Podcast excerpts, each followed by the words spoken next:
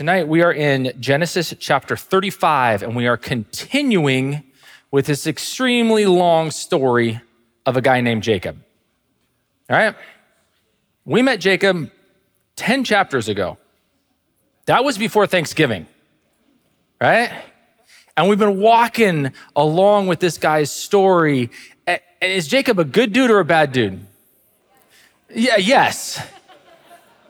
But if his life was put on a scale, it's probably a lot more bad than good, isn't it?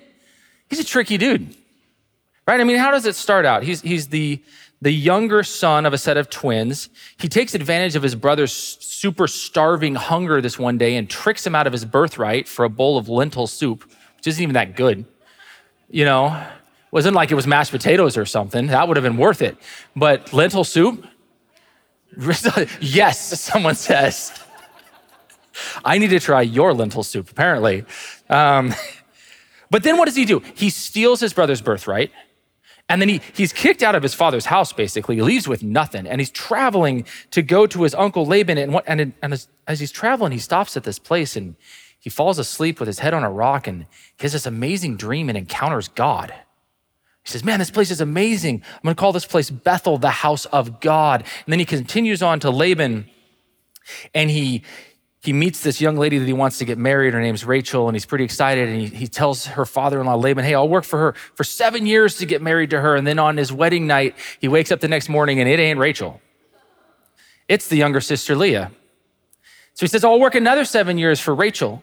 And then there's that issue with, you know, Rachel can't have kids and Leah can have kids. And so then Rachel gives Jacob her handmaiden and then Leah gives Jacob. And so now Jacob's got four wives basically, and he's got kids coming out of his ears. And then he gets in trouble with his father in law. So now he has to run away again. I mean, this is a, it's a drama, it's a saga, right? So he leaves and he's, he's running away from Laban, but he's running towards Esau, his brother, who he's afraid is going to kill him. And then what happens that night before he meets Esau? He has this encounter with God, and it's so beautiful. So amazing. And he wrestles with God, and God names him and blesses him. And God tells him, Man, go back to Bethel. Go to Bethel.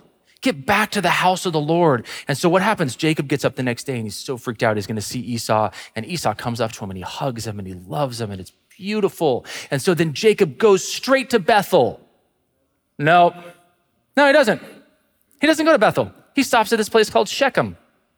And it's a wreck. And his daughter's raped, and his sons become mass murderers. And then we pick up again 10 chapters later, which brings me to the giant question about Jacob's life who cares? you feel that way sometimes? I, I, I, did. I sat down, I'm like, are we still studying Jacob?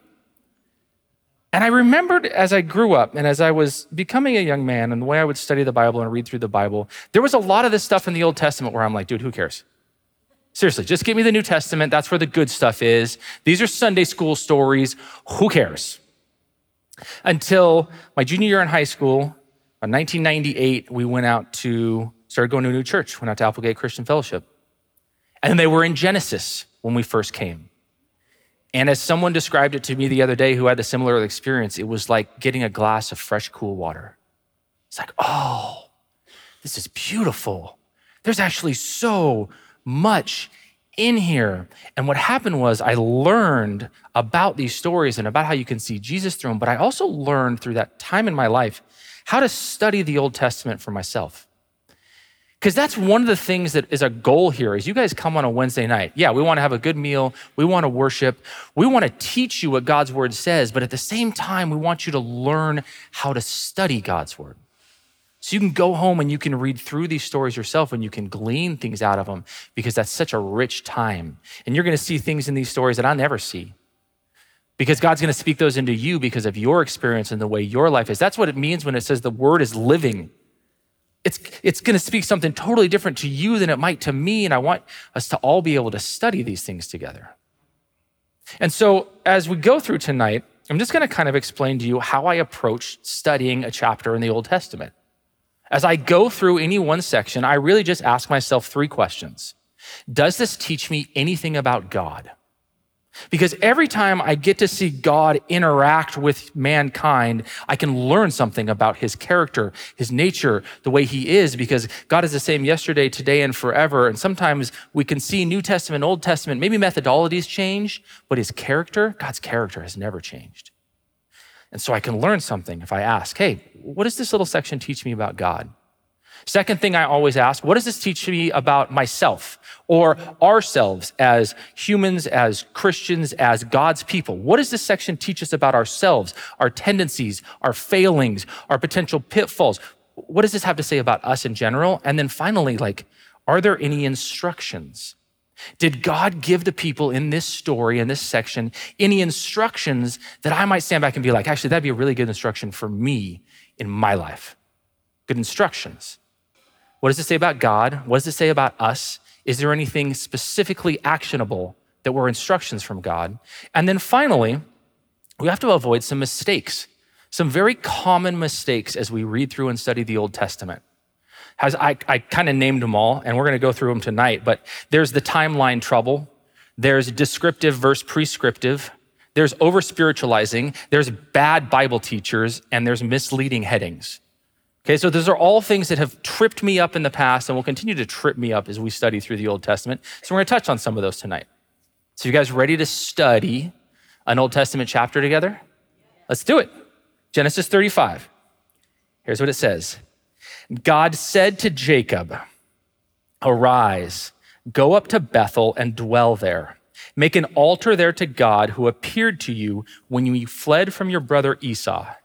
So Jacob said to his household, and to all who are with him, Put away the foreign gods that are among you, and purify yourselves, and change your garments. Then let us arise and go up to Bethel, so that I may make there an altar to God, who answers me in the day of my distress, and has been with me wherever I have gone. So they gave to Jacob all the foreign gods that they had, and the rings that were in their ears, and Jacob hid them under the terebinth tree that was near Shechem. First thing that I see when I read through this little section is a potential pitfall, and it's this it's the timeline trouble. So even though we've been studying Jacob for months, this is years and years and years and years and years of Jacob's life. And it gets compressed in these Old Testament stories. So when we read here, God said to Jacob, Arise and go up to Bethel. It seems like God is talking to Jacob all the time, doesn't it? Because just two chapters ago, God told him, Jacob, arise and go to Bethel. And then he met God when he saw Esau. And then now God's talking to him again. But that's been 10 years. From the time that God first came to him and said, Jacob, it's time to leave Laban and it's time to go to Bethel, till here again, where God reiterates that same promise, it's been 10 years. And I find that to be really important because if you don't wrap your head around that, you can do what I used to do when I was growing up and studying these. And I was thinking, man, I wish I was like an Old Testament guy. God just talked to them all the time. God's always talking to those guys. Twice in 10 years? It's not that often, is it? But when we start reading that, we can think, man, if I really was in tune, if I was really doing things right, then God would just be speaking to me constantly. And I don't know about you, but that's not been by personal experience as a Christian, as a believer. So I was talking to my wife about this. If, if I was to take the last 18 years of my life, the time that I've been married, right? The most important years of my life. And I was to say, okay, are there times in there when God has spoken to me, kind of like he did here with Jacob? Yeah. I'd say four of them. Here's what he told me marry that girl. It's good advice go to Africa, start a family, have a fourth child.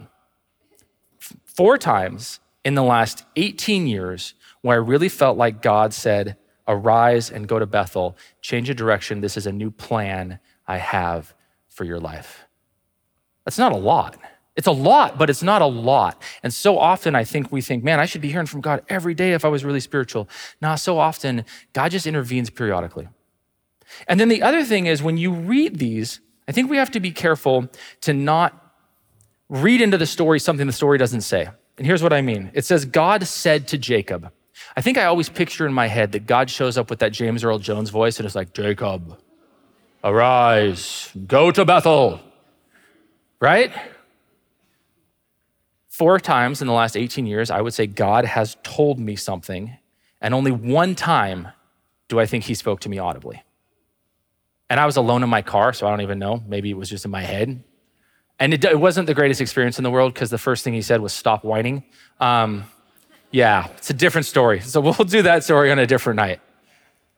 But I think so often we read into this and we think that's the way God speaks. He shows up with this big, deep voice and he just interjects. That's not been my experience. So I'll tell you my experience on the last one have a fourth kid. That's the last thing that God told our family that was like, oh, that's, that's not the direction we thought we were headed. So we'd had three kids. Um, I was turning 40, and uh, my wife comes up to me one day and she's like, I think there might be someone missing from our family. And my first thought was, we are not getting another dog. Because that's the only thing I could think of.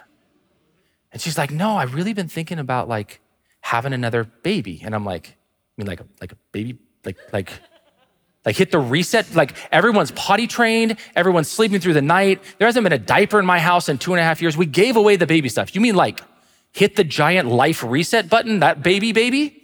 Yeah. Okay. Let me pray about that.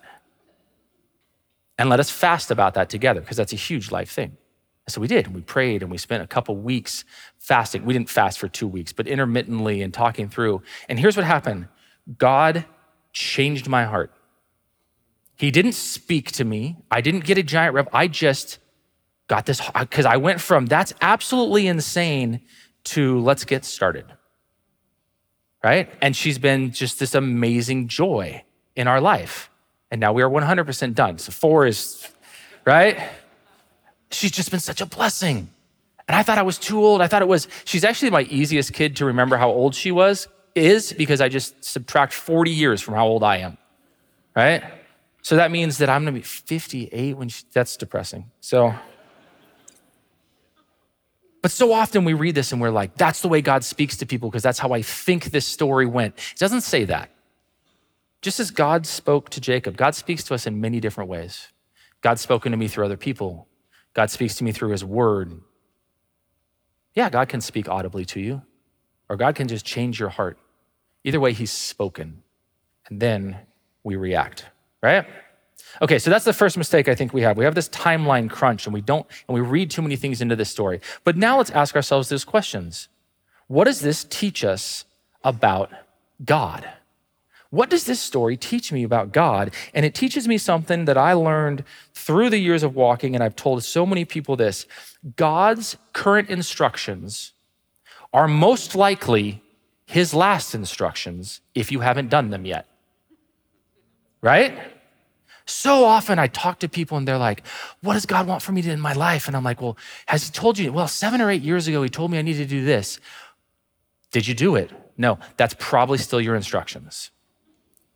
What does God want me to do? What He already told you to do. And so often that's true in my life. God knows I can handle one set of instructions at a time. And so he gives me one set. And then graciously, he will remind me. 10 years ago, God said, Jacob, go to Bethel. Jacob went to Shechem, made a wreck of his life and his family. It's bad. And God comes back to Jacob and isn't like, You bonehead. What does he say? Jacob, go to Bethel, just like I told you. So often, that's what I see in my own life. So that's what it tells me about God. What does it tell us about ourselves? Us as Christians, as believers. It's never too late to go back to Bethel. It's never too late to, you've never made too big a mess of your life to come back to Bethel, to the house of God, to a place where you can come and fellowship and dwell with people and be around your Savior. Just never too late. Jacob made, I mean, I've made some dumb decisions, and I'm sure you guys have too, but I don't know if any of you guys have made decisions bad enough to turn your children into mass murderers. That's what just happened in the last chapter. Jacob, go back to Bethel. I need to be reminded of that. But I also think that we all need to be reminded to continually remind other people of that. Those people who have failed and ruined their lives and made train wrecks. Hey, when's the last time you invited someone like that to church? Hey, come back to church. I can't go. You can. You're always welcome. You're always welcome at Bethel. You can always go back to Bethel. And then finally, does this give me any instructions? Anything that I can do with this that makes like a, an actionable item? And I think it does. I think what's really interesting is this it says that Jacob told his children, Arise, put away your foreign gods, and purify yourselves. And then it says this, and they gave Jacob all their foreign gods that they had and all the rings that were in their ears. I think so often men, dads, moms, our families are just waiting for us to stand up and lead. Jacob doesn't get much pushback, does he? He doesn't. They're just like, okay, Jacob, you're finally making a godly, walking forward decision. We will follow you. I know it doesn't always work out that way, but so often I see if you decide, listen, this is what we're doing, and you walk that out, your family will follow. That was the challenge to me. Like, hey, sometimes I can look at the, the Shechems that I've made of my life and be like, well, no one will want to follow. They, turn around. We're going to Bethel, family, and they're going to come with us right? So, verse 5 and they journeyed, and as they journeyed, a terror from God fell upon the cities that were around them. So they did not pursue the sons of Jacob. And Jacob came to Luz, that is Bethel, which is in the land of Canaan, he and all the people who were with him. And there he built an altar and called the place El Bethel, because there God had revealed himself to him when he fled from his brother. And Deborah, Rebekah's nurse, died, and she was buried under an oak below Bethel. So he called its name Alon Bachuth. So as he leaves Shechem and he travels to Bethel, God protects him from all these surrounding villages because his sons had just committed a bunch of murder, probably murdered people's family members. There could have been this huge war against Jacob, and yet God protected him.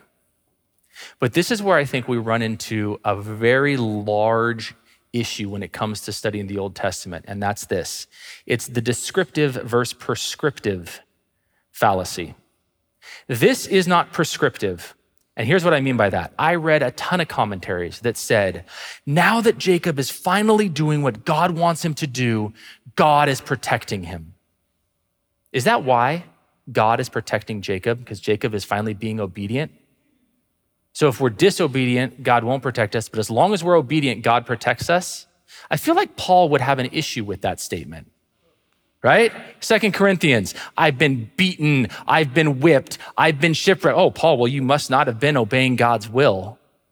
No, this is just descriptive. This is just describing a gracious, amazing thing that God did for Jacob. And it's really important we get that because if we don't get that, if we take these stories and we read them, well, like God, God's protecting Jacob now because Jacob's obeying. God's protecting Jacob because God's gracious and God loves him and God wants to bless him. And it's not transactional. It's not because of his obedience that he's being protected. Now, don't get me wrong. You're going to run into a lot more life problems under disobedience than you are under obedience because that's one of the reasons God laid out the way to live. When you live in this way, all sorts of terrible things go wrong. It's not that I'm punishing you, like literally, just you're gonna make a wreck of your life. When you walk in obedience, it does tend to be easier. It does tend to be the way that things are supposed to be, but we cannot make those things transactional. God doesn't bless me because I obey him. God blesses me because he's a good and gracious father, and I obey them, him because he's a good and gracious father. Because here's what happens if we get this wrong, it's actually impossible to be truly thankful. And we've been talking on Sundays how important Thanksgiving is, right? You cannot be truly thankful for something that you think is owed to you. And if you think that God owes you protection because of how good you've been, or God owes you blessings because you've been going to church, or God's, or these good things that have happened in your life, or because you've been reading your Bible or getting up early, then you're not actually thankful for them because you think they're owed to you. So I'll prove it like this Are you thankful for your paycheck? Somebody, uh, who, who would say they're thankful for their paycheck? You're not. You're not. I, here's what I mean. You might be thankful you have a job. You might be thankful for your bosses. You might be thankful for how things are. But if you worked 40 hours a week for two weeks or a whole month and payday came around and you showed up and your boss was like, Yeah, I'm not going to pay you this week, would you be ticked? Yes. You cannot truly be thankful for something you will be angry if you do not receive. Those are mutually exclusive, right? And when we make these things prescriptive, and we turn God's blessings into payments for our good behavior, it takes away any ability we have to be thankful to Him. And it's so important that we're thankful. Why does God bless Jacob? Because He blesses Jacob. Why does God bless you and me? Because He blesses us. Are there more blessings down the route of obedience? There probably are. Not because of your obedience, but that's why God said it was the good path to begin with. Obey me, go this direction. It's going to go well with you. Hence the blessings. Don't go that way. It's going to be disaster. And it was. But this is just describing God's wonderful, gracious nature. And it's important that we get that. Right? So, verse 9 and God appeared to Jacob again when he came to Pad Aram Aram and blessed him. And God said to him, Your name is Jacob no longer shall your name be called Jacob, but Israel shall be your name. So he called his name Israel.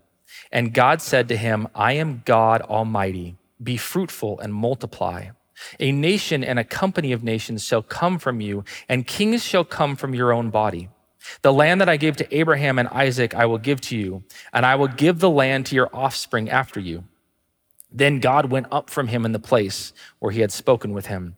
And Jacob set up a pillar in the place where he had spoken with him, a pillar of stone. He poured out a drink offering on it and poured oil on it. So Jacob called the name of the place where God had spoken with him Bethel, the house of God.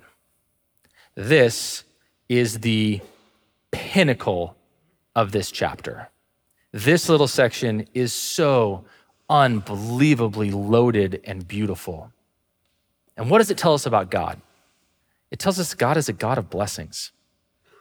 God blesses Jacob. And he has so many blessings for Jacob.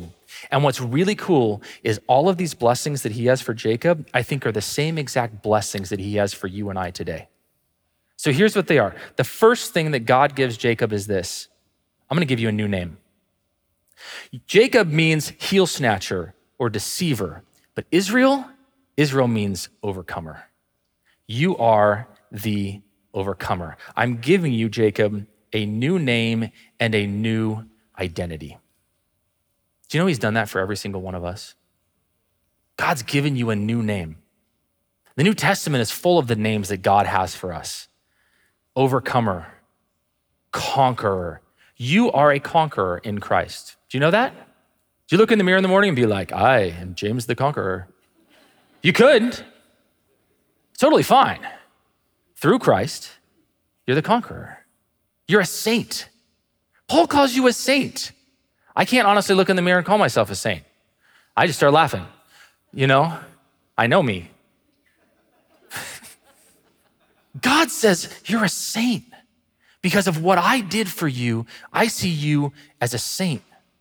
God says, I see you as my son and my daughter. Jesus says, I see you as my bride. Do you remember when you first got married?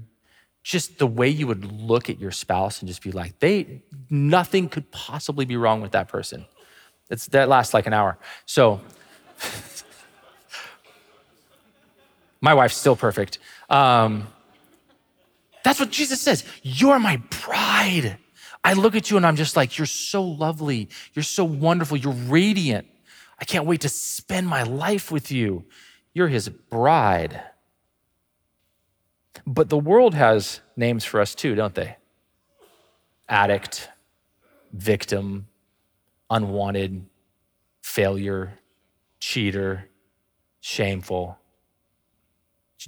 God says here to Jacob, as he says to us even tonight, put those names out. That's not who you are. I know that's been in your past. I know that's part of your history. It's not who you are. I've renamed you. I've named you Christian, little Christ. And you might not be there yet, but you allow my spirit to work in your life, and we're going to slowly move you closer and closer and closer to that until one day you see me and you'll live perfectly. You're a Christian. If you put your faith in Jesus and you're here tonight, you are a little Christ. That's how God sees you, covered in his righteousness. I think we need to start seeing ourselves like that, because if you do, it's a blessing, and God wants to bless you with that. So that's the first thing he gives Jacob is a new identity. Secondly, he gives him a new calling. And here's what he says I am God Almighty, El Shaddai. Be fruitful and multiply. That's Jacob's calling. Now, if you've been traveling with us in Genesis, or for the original audience who have been reading this, that phrase, be fruitful and multiply, should kind of set off an alarm bell in your head. It's a fairly familiar phrase, right? Who did God first say that to? Adam and Eve. It's in Genesis 1:28. But he said something else to Adam and Eve that he hasn't said to Jacob. It's interesting to see what's missing. What did he say to Adam and Eve? Be fruitful and multiply and subdue. He doesn't say that to Jacob. Why? Because Adam and Eve failed to subdue, didn't they? There was evil in the garden. Adam and Eve did not subdue the serpent. They failed. And so what happened? God showed up. And right there in Genesis 3, he makes this promise. He says, The seed of the woman shall crush the Satan's head. What he says is this You be fruitful and multiply, I'll subdue. I will subdue because you have failed to do so.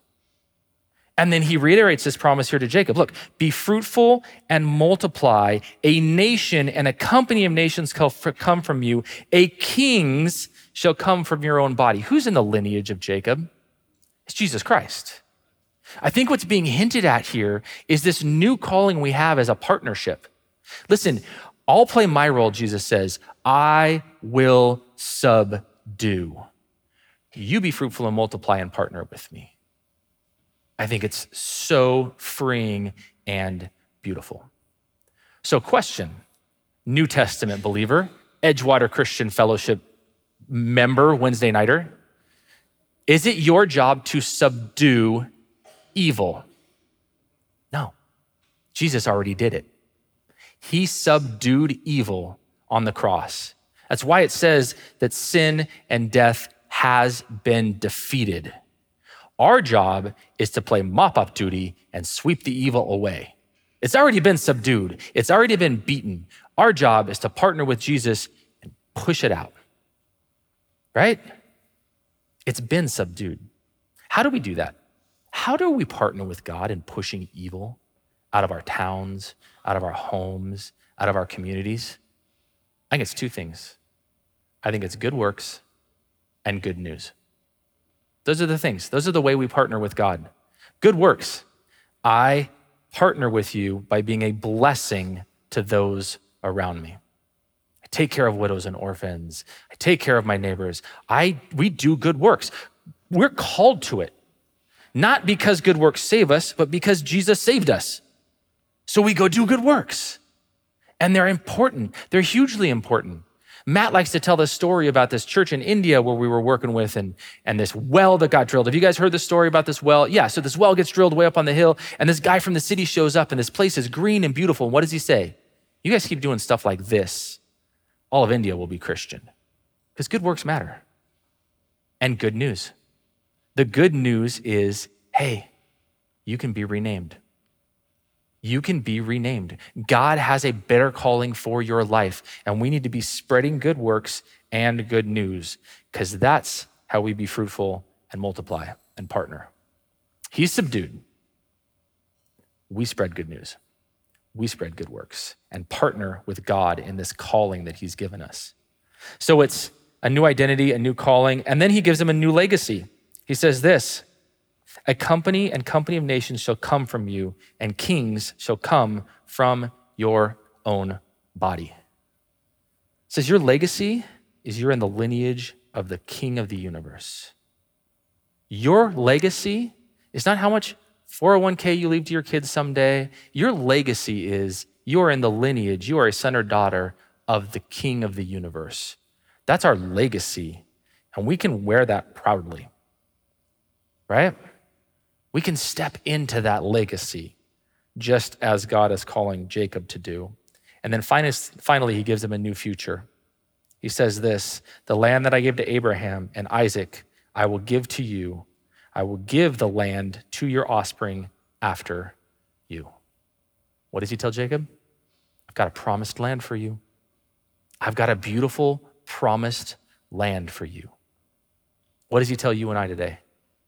I've got a promised land for you. I've got a beautiful, promised, eternal, never tarnishing, tear free, perfect, beautiful land for you to enter into and dwell with someday. And I think it's important that we remember that because it is a huge blessing. How often do you wake up and you're just like, I'm so blessed today? Why? Because I'm going to heaven when I die. Because this isn't it. Because it's all going to burn. Because this is so temporary. I'm so blessed because of that. Right? And then, so that tells us about God, that tells us about ourselves. One more question in this little section is this Is there anything that I'm supposed to do? What's my response to all this? What's Jacob's response to God? It says, And Jacob set up a pillar in the place where he had spoken with him, a pillar of stone.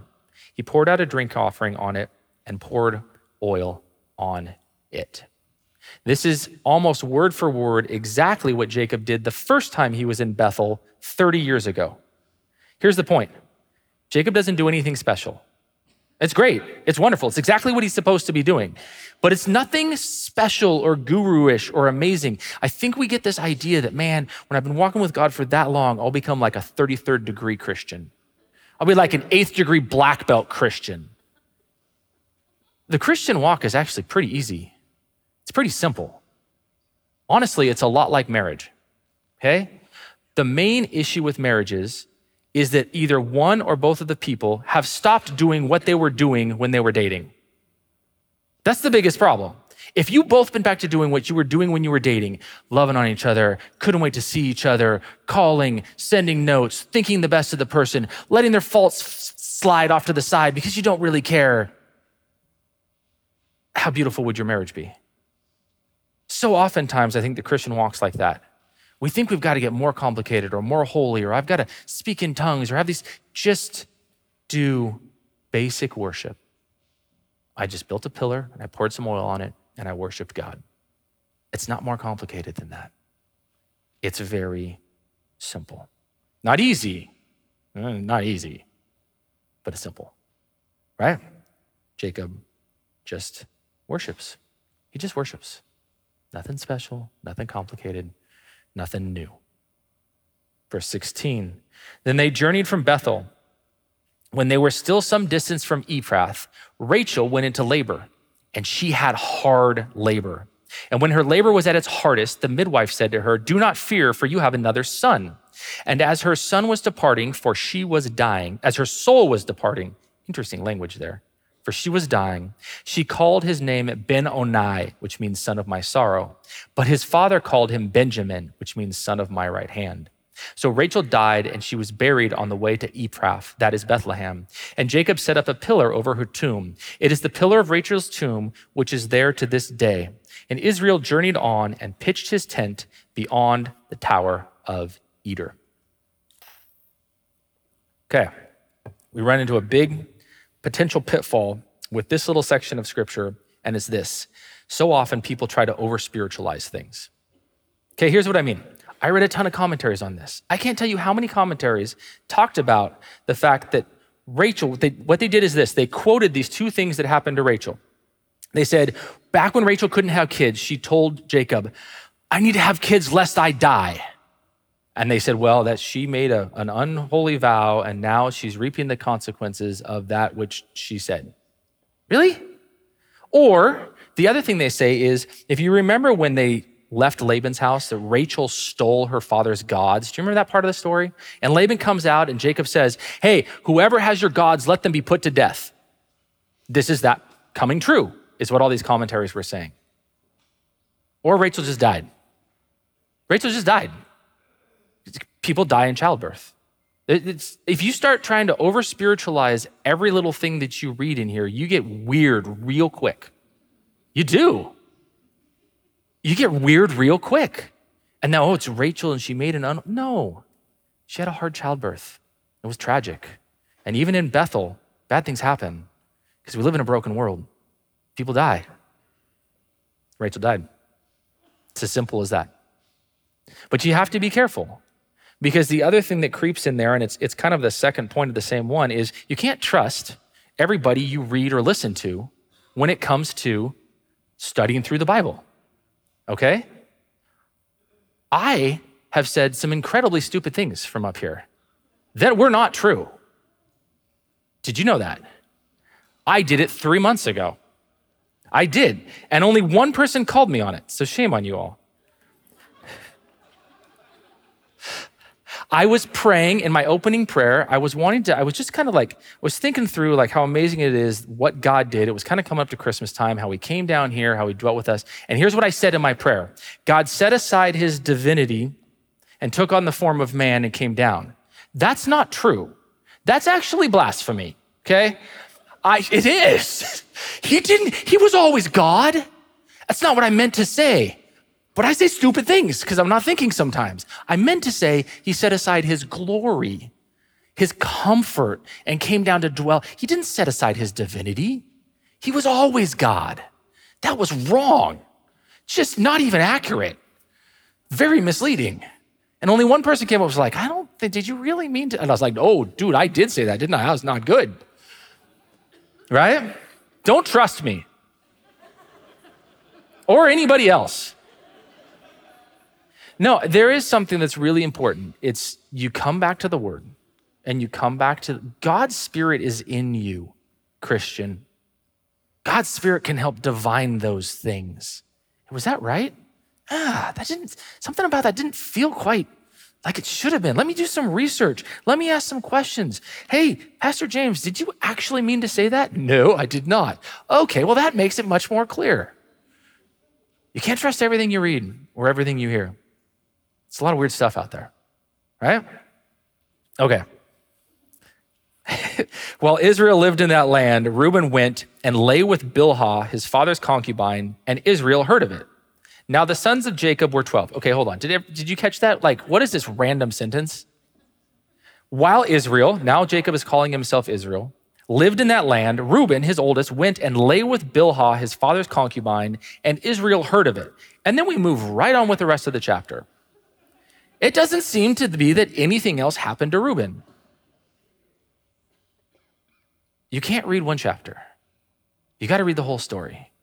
Because it's not till Genesis 48 when Jacob comes and gives his blessings to his son that he doesn't put Reuben as head of the household as he should be as the eldest kid. He says, Because you defiled. And we could go into why this happens. It's probably a power play. There's probably some dynamic here where, like, the same way that Absalom went in and took David's wives. He's trying to set himself up as the head of the household in this situation. It's wrong. Listen, you might think you got away with it. Sin has a long memory. It does. Don't, God will not be mocked. What we reap, we're going to sow. Now, God's gracious and He covers and He loves and He forgives, but sin has its own consequences and they grow their roots deep, right? Now the sons of Jacob were 12. The sons of Leah, Reuben, Jacob's firstborn, Simeon, Levi, Judah, Issachar, and Zebulon. The sons of Rachel, Joseph and Benjamin. The sons of Bilhah, Rachel's servant, Dan and Naphtali. The sons of Zilpah, Leah's servant, Gad and Asher. These were the sons of Jacob who were born to him in Paddan Aram. And Jacob came to his father Isaac at Mamre, or Kiriath Arba, that is Hebron. Why couldn't we just say Hebron? Sorry, it's where Abram and Isaac had sojourned. Now the days of Isaac were 180 years, and Isaac breathed his last, and he died, and was gathered to his people, old and full of days, and his son Esau and Jacob buried him.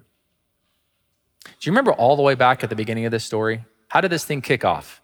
Jacob's like, I'm old, I'm gonna die. Sons, get in here. And then, I'm not sorry, Isaac. And then Jacob tricks his father, right, and steals the blessing. That was 43 years ago. He Is how's your dad doing? Oh, still kicking. Wasn't he gonna? Yes, that's what he said. I don't know. Too many mashed potatoes. I'm not sure. It was. Can I? I'm a younger guy. Can I give some older people a piece of advice? I know that's not the way it's supposed to go. Here's the thing I've noticed I do a lot of work in the valley. I meet a lot of people. I meet a lot of older people. And here's what I've noticed if someone's older, I'd say 70 plus, I can almost never guess how old they are. Because they are either much younger or much older than I think they are, or they're much younger than I think they are. And here's what I mean some people, they're out there gardening, they're out there working, they're out there living, they're out there talking. I'm like, how old are you thinking? Early 80s. I'm 92. What? And then some people are like immobile on the couch, and I'm like, oh, how old are you? I'm 71. And it seems to be that there's this giant break, and there's people who decide, I'm gonna keep living. Jacob, Isaac quit. I'm, I'm, I'm done. 43 years he missed out. We don't hear about him, the amazing things he could have been doing. Right? And I've met so many amazing Christian elderly saints who are so continuing to be plugged in and serving and praying. And it's the most amazing blessing. The wisdom of the elder Christians is so necessary in today's church. So thank you for being here and keep plugging on. You're not dead till you're dead, right? That's what we learned from Isaac. You're not. You might have 43 more years. Some of you are like, oh, dear God, no. I don't think I can do it. right? St. James. So there's one more fallacy that, that I see pop up fairly often, one more problem that I see when people are studying the Bible, and it's this it's trusting the headings or anything else that you read in the Bible that's not actually scripture. So let me ask you this How many of you guys have this heading in your Bible for tonight's chapter? God renames Jacob. Right? That's what mine says. Is this the chapter where God renames Jacob? It's not. The chapter where God renames Jacob is 10 years earlier when they wrestled. This is the chapter where God reminds Jacob what his name is. And that is a very different chapter because all of us need to be reminded from time to time what our names are, right? Have you heard of um, name it and claim it theology, right? Where like, if you want something from God, you just got to name it. And, I don't know why they always, you got to name it and claim it, right? I believe that Jesus will give me a new house and I name it and I claim it. I got another term, another theology that I think is even more important. Claim the name. Claim the name. God has renamed you. Have you claimed it as your identity? Are you walking in it? Are we walking in it? Why didn't Jacob? Why didn't he go straight to Bethel? I've been thinking about that. And I think it's some of the same reasons why I and we and you fail to claim our name immediately. First is maybe it was just a long ways. Just looked kind of hard. I was, I was walking along, I was leaving my area, I came through Shechem. Man, it looked comfortable. It's a lot of wealth here. It's pretty, it's, it's pretty comfy in Shechem. And man, Bethel's just so far over there. I just, I'm just gonna hang out here for a while. And we fail to walk in the promises and the conquering and the partnership that God has for us because we're too comfortable and we're too lazy. And I, that's me too. Absolutely. But I also think that maybe it was shame. Jacob's thinking about going back to Bethel and he's like, I got idols in my house, man. I got all these idols in my house. I don't know. I don't know if God wants me around when I've still got all this junk that I haven't dealt with. And what this chapter is not telling us is that you have to get rid of the idols to go to Bethel. It's go to Bethel. Just go. God will take care of the idols. I think so often I fail to walk in all these promises. I fail to claim the name that God has spoken over my life because I'm comfortable or lazy or full of shame. And we miss out. And I miss out. And I don't want that for any of us, right? Jacob's life is so much better when he goes to Bethel. Not the bad things don't still happen. Rachel still dies, right? It's still tough. But man, it's beautiful. He's with God. Amen? Father, thank you. Thank you for a book that is living and active and full of things to teach us in 2024 in Grants Pass, Oregon. And as long as you tarry, it's going to continue to have new revelation for us. I pray that we would be a people walking in that, claiming the names that you've spoken over us conqueror, saint, overcomer, bride, Christian. Father, let us walk in those identities even this week. In Jesus' name, amen.